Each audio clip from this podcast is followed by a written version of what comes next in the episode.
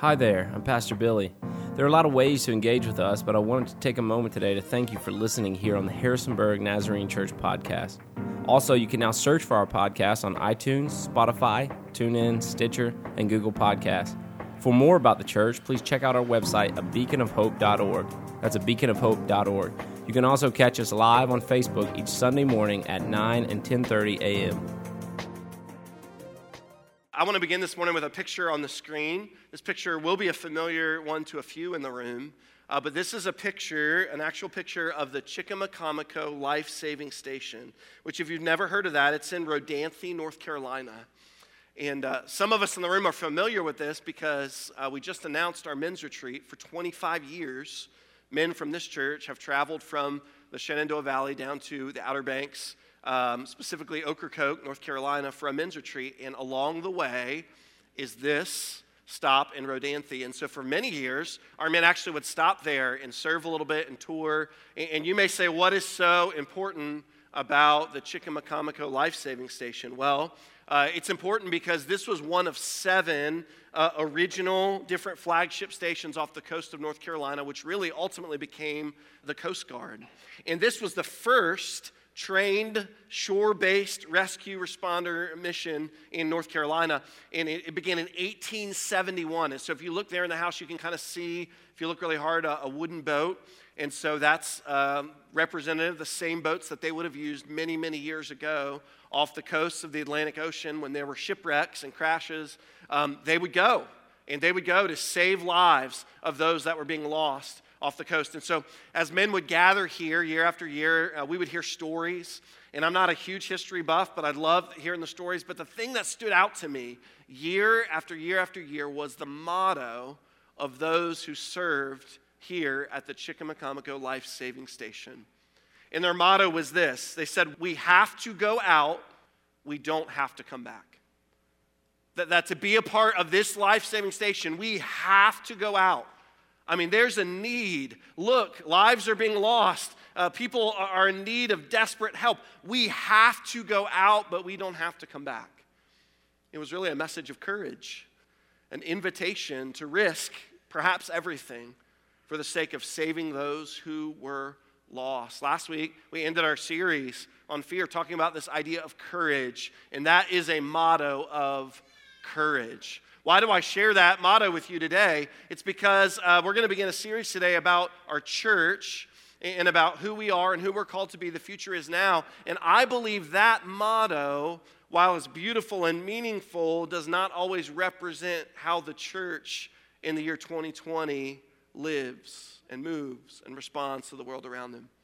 Put it this way in the movie Forrest Gump, uh, Forrest's good friend Jenny says it to him this way she says, Listen, Forrest, promise me something, okay?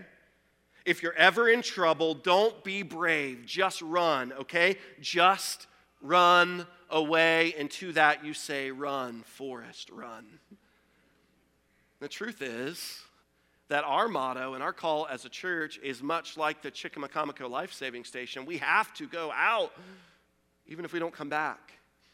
But oftentimes, our motto, the way that we respond, if you were to look at the way the church is being characterized by those outside of the walls of the church, many of them see a church who's simply running away from danger. Running away. Uh, seriously, think about it that we're living in a day, we're living in a day right now, we're living in what's called a post Christian world. For the first time ever in America, for the first time ever in our history, the largest religious group that defines themselves today, the largest religious group are those that have no religious affiliation. They don't identify as being Christian, they don't identify any other religion, they identify as simply none. Historians, uh, researchers, authors have referred to them as the nuns, not N U N S, but N O N E S, because for the first time ever in our nation's history, they are now the largest religious group in America, those that have no religion. Generation Z, which, if you don't know what that is, that's really those that are 24 and younger. It makes up one fourth of the population of our country right now, Generation Z. When surveyed, 65% of those in that generation have no religious background at all. The religious landscape of our world, not just our religious landscape, our cultural landscape is changing. And many of us within the church, many of you that, that profess faith in Christ, you, you feel threatened, you feel worried, you, you look at the headlines on the news, you pay attention to your social media feed, you, you, you are consuming constantly, as we talked about in the weeks past, fear and anxiety and worry about the difficult world in which we're living. And instead of being the church, that runs towards the danger, oftentimes, if we're not careful, we're the church that runs away. But we have Jesus. We have the hope of the world. We have in us, within us, on our side, the one who has overcome even death. And so we do not need to be afraid. In our motto, much like the Chicamacomico Life Saving Station, should be we have to go out, even if we don't come back. Because this is the truth for us that instead of feeling inspired, compelled, called, oftentimes the church is defined as being fearful or passive, disconnected, and disengaged. But we believe over these next couple weeks that God has a message for us as a church, and that's why we've entitled this message, The Future is now.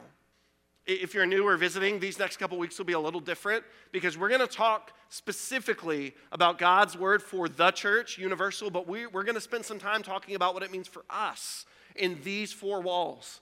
And that's a little unique for us. That's not something we necessarily do every week, but we feel like God has called us in this series to look in the mirror, to reflect a little bit on who we are as the church in these days, in a day when it's hard, in a day where we can often feel like our, our beliefs and the things that we value are being threatened by the world around us. But it's time for us to look in the mirror because this is true for us. It has never been more important for the church to understand who we are called to be.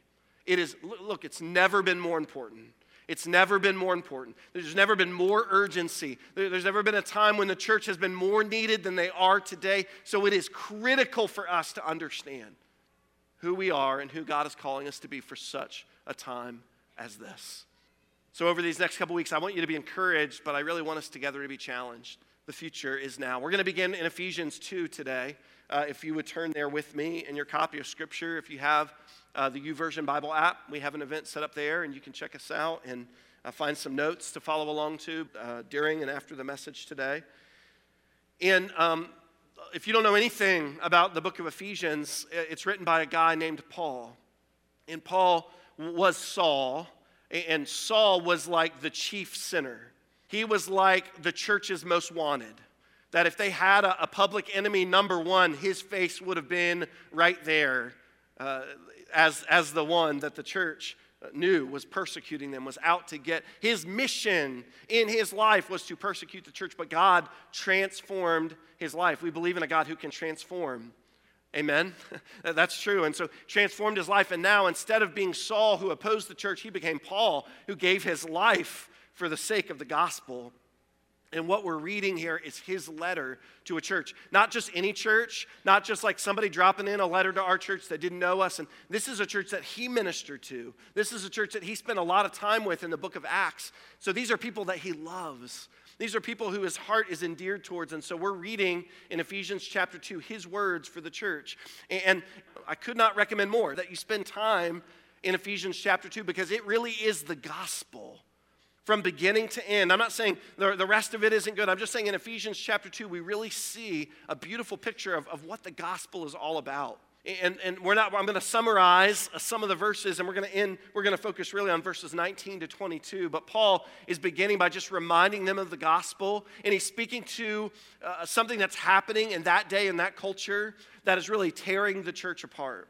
It's really threatening the existence of the church. We, we may be able to look back and say, wow, I mean, if he paul only knew how hard it was to be the church today well he's speaking to a church that's being persecuted. He's speaking to a church that's being divided by culture because their culture believed that there were the jews those that were god's chosen people as we read about in the old testament and there were the gentiles everyone else. And there was a huge divide down the middle That, that the Jews wanted nothing to do with the Gentiles, the Gentiles wanted nothing to do with the Jews. The Jews believed Jesus came for them alone, and so everyone else was an outsider. The Gentiles believed they had no hope because they, unless they became like the Jews. And so in Ephesians chapter 2, Paul is saying, he's reminding them that Jesus came for all. And he's crossed the line, he's destroyed the barrier, the wall of hostility, and now he calls us through Christ. We all have access to this God. And now we're going to begin reading in verse 19 words that I think are really appropriate for us, the church. They were appropriate for the church then, they're appropriate for the church today. It says, Consequently, you are no longer foreigners and strangers, but instead fellow citizens with God's people and members of his household, built on the foundation of the apostles and prophets, with Christ Jesus himself as the chief cornerstone. In him, the whole building is joined together and rises to become a holy temple in the Lord. And in him, you too are being built together to become the dwelling in which God lives by his Spirit. You see in Ephesians chapter 2, if there was a, a, word to kind of describe the theme and what Paul is saying, he's really inviting the church to embrace this vision of one. One. That they are not separate, they are not divided. It is not insiders and outsiders. It is not those who gather here and those outside. We are called through Jesus Christ to be one. And if you were to look earlier in the passage, he really begins in verse 15 by calling one humanity one humanity, all humanity has been called uh, under the lordship of Christ into his church. And then in verse 16, he calls this one body, the body of Christ. And then in verse 18, he calls that we are one spirit. It's not a different spirit over here for the Jews than it is for the Gentiles. It's not the spirit out there and the spirit in here. We're called as the church to one spirit. And then that theme continues in the passage we just read. And so I want us to look again at verse 19 as Paul calls the church to be one nation. One nation. Look at what it says in verse 19. You are no longer foreigners and strangers. That's what the Gentiles must have felt like. They must have, in fact, many believed in order to come to faith in Christ, you had to become like the Jews, following their customs, following their practices, doing everything that, but Paul's saying that's not it. That's not, the church is not dress up, do the part, act like them, and then you are welcome. The church is all are welcome. All are invited. All have a seat at the table of our Lord. In every Greek city, and see, Paul, Paul is speaking directly into this culture and context. In every Greek city, there were foreigners, there were strangers that would come into that city and work and live and make that their home. But because they were foreigners, because they were strangers for the rest of their life, in order for the privilege of living there, they would have to pay a specific tax. And so they were forever seen as strangers, outsiders, foreigners. And Paul is speaking directly to that within his culture and saying, that is not so for the kingdom of God. For the body of Christ, those that bear his name, that is not who we are called to be. We are one nation together in his kingdom. Next, eh, look at the verse uh, 19 again. The end of it, he, he calls us to one family right? That, that he says this that fellow citizens with God's people and members of his household. That we're called to be one family in Christ. And man, is family messy? you can say amen to that, right?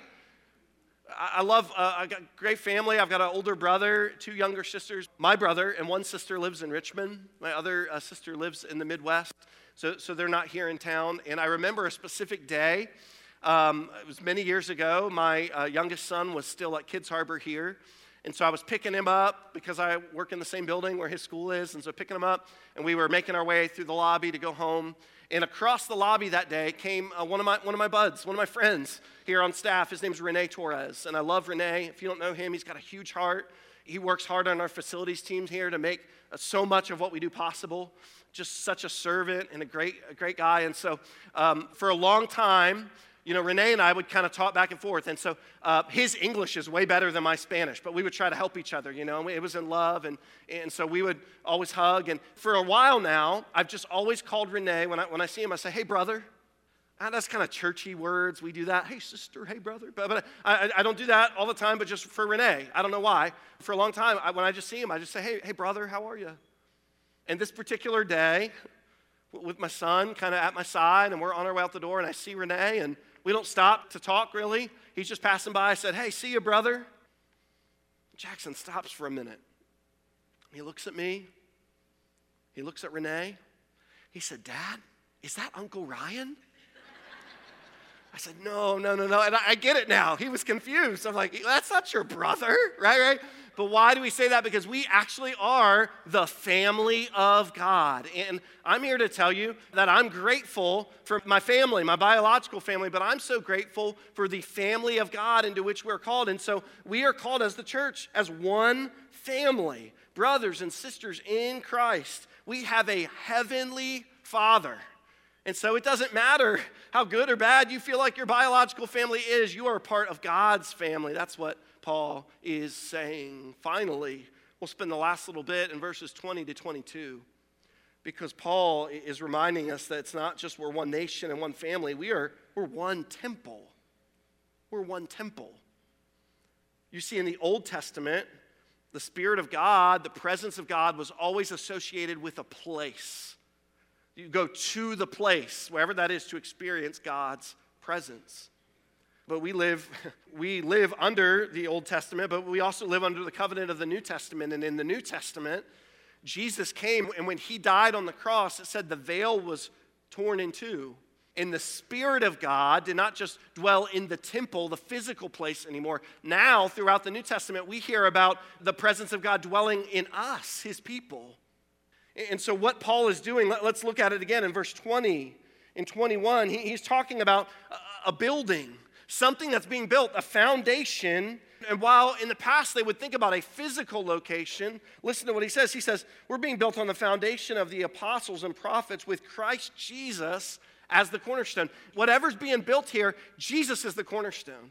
And you don't have to know a whole lot about construction to know the cornerstone is what aligns you. The cornerstone is what keeps everything else in alignment. So they're not just laying bricks kind of however they feel down here. Everything takes its cue from the cornerstone. And so this image that Paul's giving us of the church is something beautiful that's being built on this foundation where, where Jesus is the cornerstone. He is what unites us. That is what draws us together. Man, we're so different. And man, there, there's so many differences that we could point to, but the thing that draws us together as his church is Jesus Christ, the cornerstone. But then look at what he goes on to say. He says, In him, in Christ now, the whole building is joined together and it rises to become a holy temple in the Lord. I love this imagery of Christ as the cornerstone in the church is rising up to become his temple. Now, the temple is not just a place over there where we go to worship, but he's saying, in Christ, you are rising up to become his temple for such a time as this for such a time as this. You, the church, you, the church, you, you don't have to just go to church over there. No, no, you are the church. And you are being built up. You are rising up to become his temple. And finally, what does he say? He's saying you're, you're rising up to become a holy temple. And in him, you are being built together to become a dwelling in which God lives by his Spirit. He doesn't just live out there somewhere, he lives in you. He reigns in you. And so, what is the job as the church? The job as the church is that we are to rise up. I love that imagery to become his temple, to become the place where he dwells. That's good news. That's good news because I love coming together like this.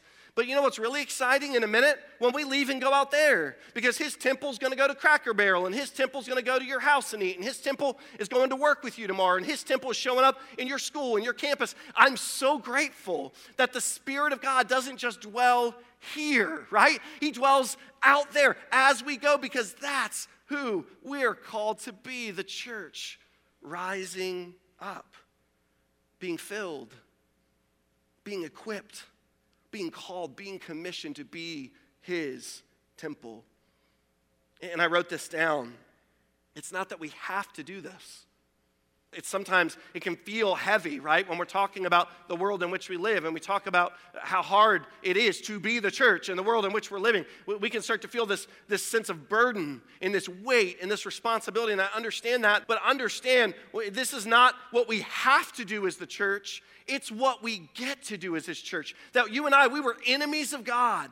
We were sinners. We deserve death. We deserve judgment. We were never should be invited to be a part of his family. We should never be invited not just to be in his family, but now a part of his mission in the world around us. And so it's not this, this obligation, it's not this, oh, this burden. No, no, no. It's this, it's this divine opportunity that God is saying, You are my people, and I'm calling you as the church, yes, even in the year 2020, to rise up and be the temple, to rise up and be the presence of the living God living in you, going where you go, walking where you walk. That is the beautiful invitation that we have to be His church. So, what does this mean for us? What does this mean for us in 2020? We, we don't live in Ephesus. Uh, we're not there. And while I think there's some powerful implications of what the, the church meant and, and heard in these days, I think there's some powerful implications for Paul's words for us, his church, in the year 2020. I've got a statement on the screen. You'll see it's got a lot of words.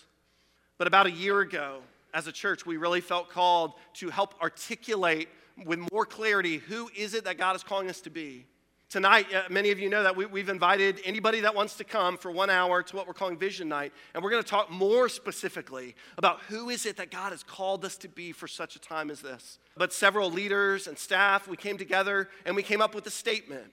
It's not a creed. We don't stand and recite it together. Uh, many maybe haven't memorized it because it's pretty long, but it, it is a statement that we come back to uh, among our staff and leaders time and time again to remind us of who God's called us to be, to remind us what it means to rise up and become His temple, even now in 2020. And so the statement, I'll read it for you in case you can't read it clearly, but it says this at HFCN we're committed to living lives of complete obedience to God.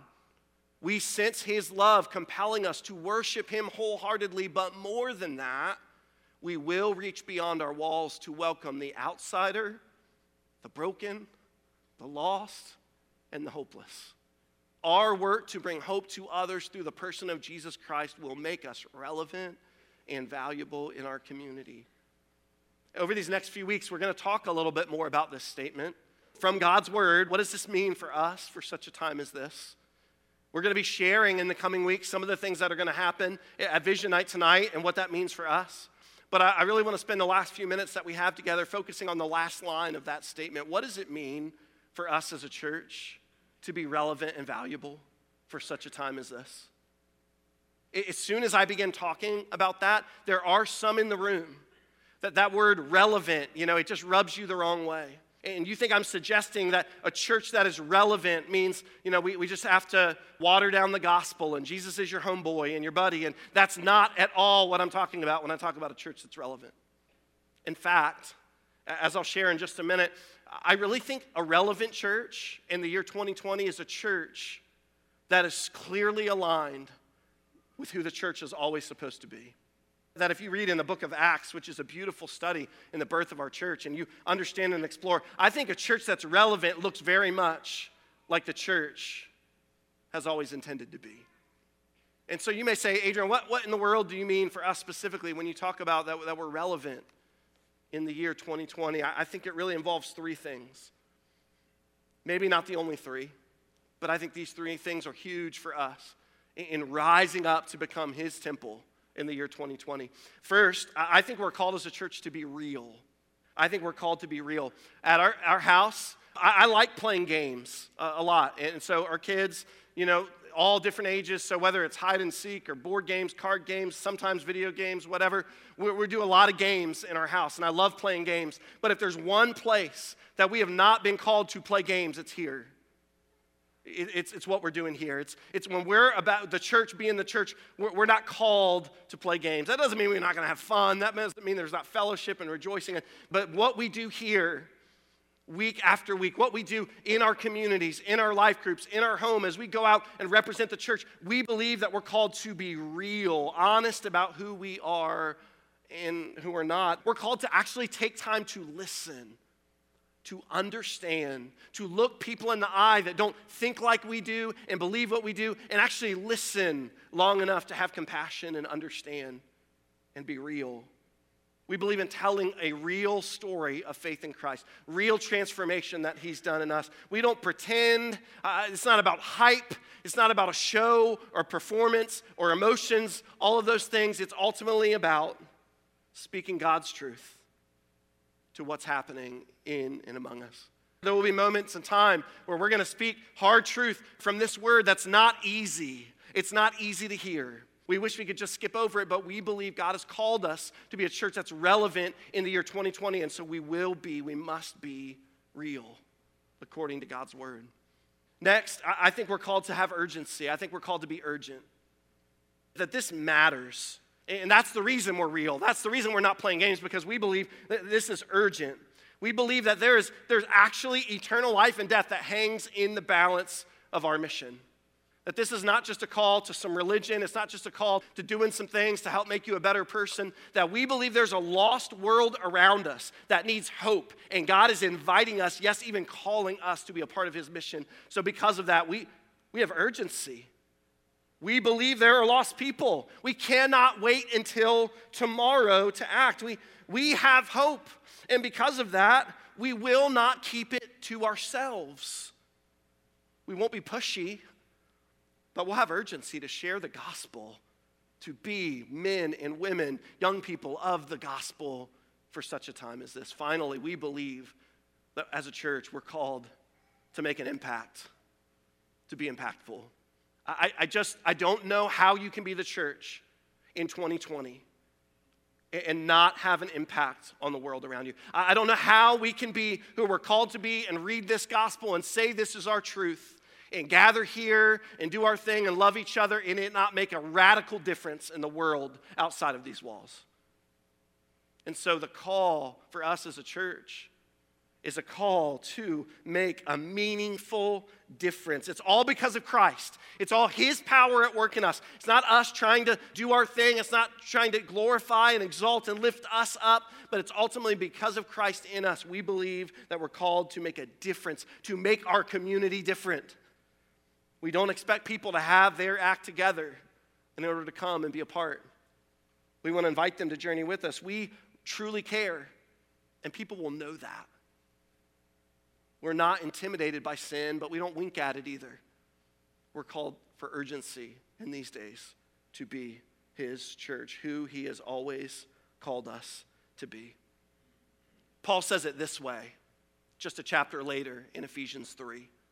He says it this way God's intent, his intent, was that now, through the church, the manifold wisdom of God should be known to the rulers and authorities in the heavenly realms according to his eternal purposes that he accomplished in Christ Jesus. That, that God's plan is the church.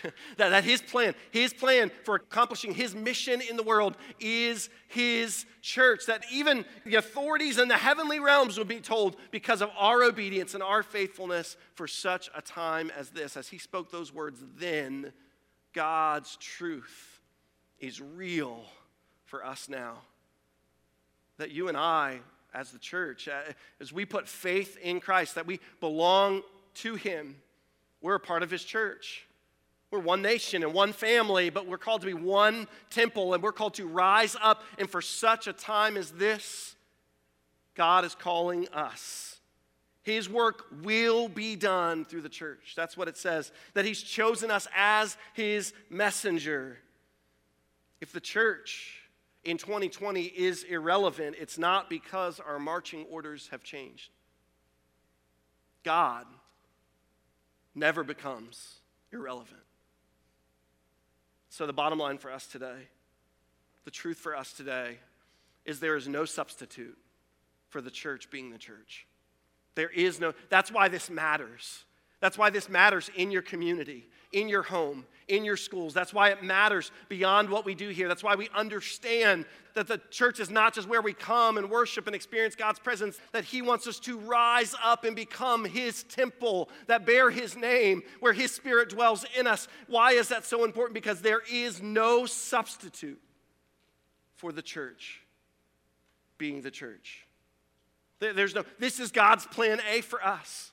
And if tomorrow, tomorrow the church of Jesus Christ faded away into oblivion, there's no substitute for the hope. There's no substitute for the good news. There's no substitute for the redemption message, invitation, the presence of God dwelling in his people, being called to go. That's why this matters. That's why we're being called to once again look in the mirror and be a part of his church because the future is now. The future is now. I'm going to invite you to stand. We're going to close this morning just worshiping this God, worshiping this God that invited you to be a part of his church. Even now, he invites you. You showed up here and you feel like I'm the biggest outsider. I'm not religious. Man, that's okay. Today, he invites you to be a part of his church. You don't have to get your act together, right? We're one, all invited to the table. We just read that. And today, he wants through you to build up, build up his temple where his spirit dwells. And he wants to use you.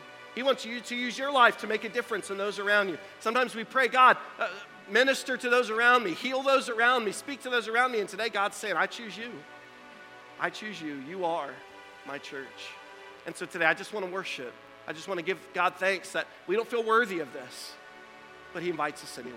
God, uh, we love you today. This is, this is all about you. This is all about your glory. This really isn't about our church specifically and, and how our church is known and what people think about us. God, this is all about your glory. That's the beauty of your presence dwelling in us because it's ultimately about your glory and your power and your work. And so I pray today all would be invited all would know that they are welcome to be a part of your church. There is no foreigner, there is no stranger, there is no outsider that is not welcome at the table of our Lord when we put our faith and trust in you. You've called us in these days to be one. And now would we rise up, God? Raise us up. Help us to rise up to become your temple where your spirit dwells for such a time as this. In Jesus' name we ask it. Amen. Thank you again for listening here today. If you have any questions at all, feel free to reach out to us at info at a beacon of beaconofhope.org. That's info at a beacon of beaconofhope.org. If you happen to be in the Harrisonburg, Virginia area, we'd love for you to join us at 1871 Boyers Road in Rockingham, Virginia. We meet every Sunday morning at 9 and 10:30 a.m. in English and then at 11:45 in Spanish. Celebrate Recovery also meets here each and every week, Monday nights at 6 p.m. If you enjoyed the podcast today, please be sure to subscribe in order to get updates and new episodes.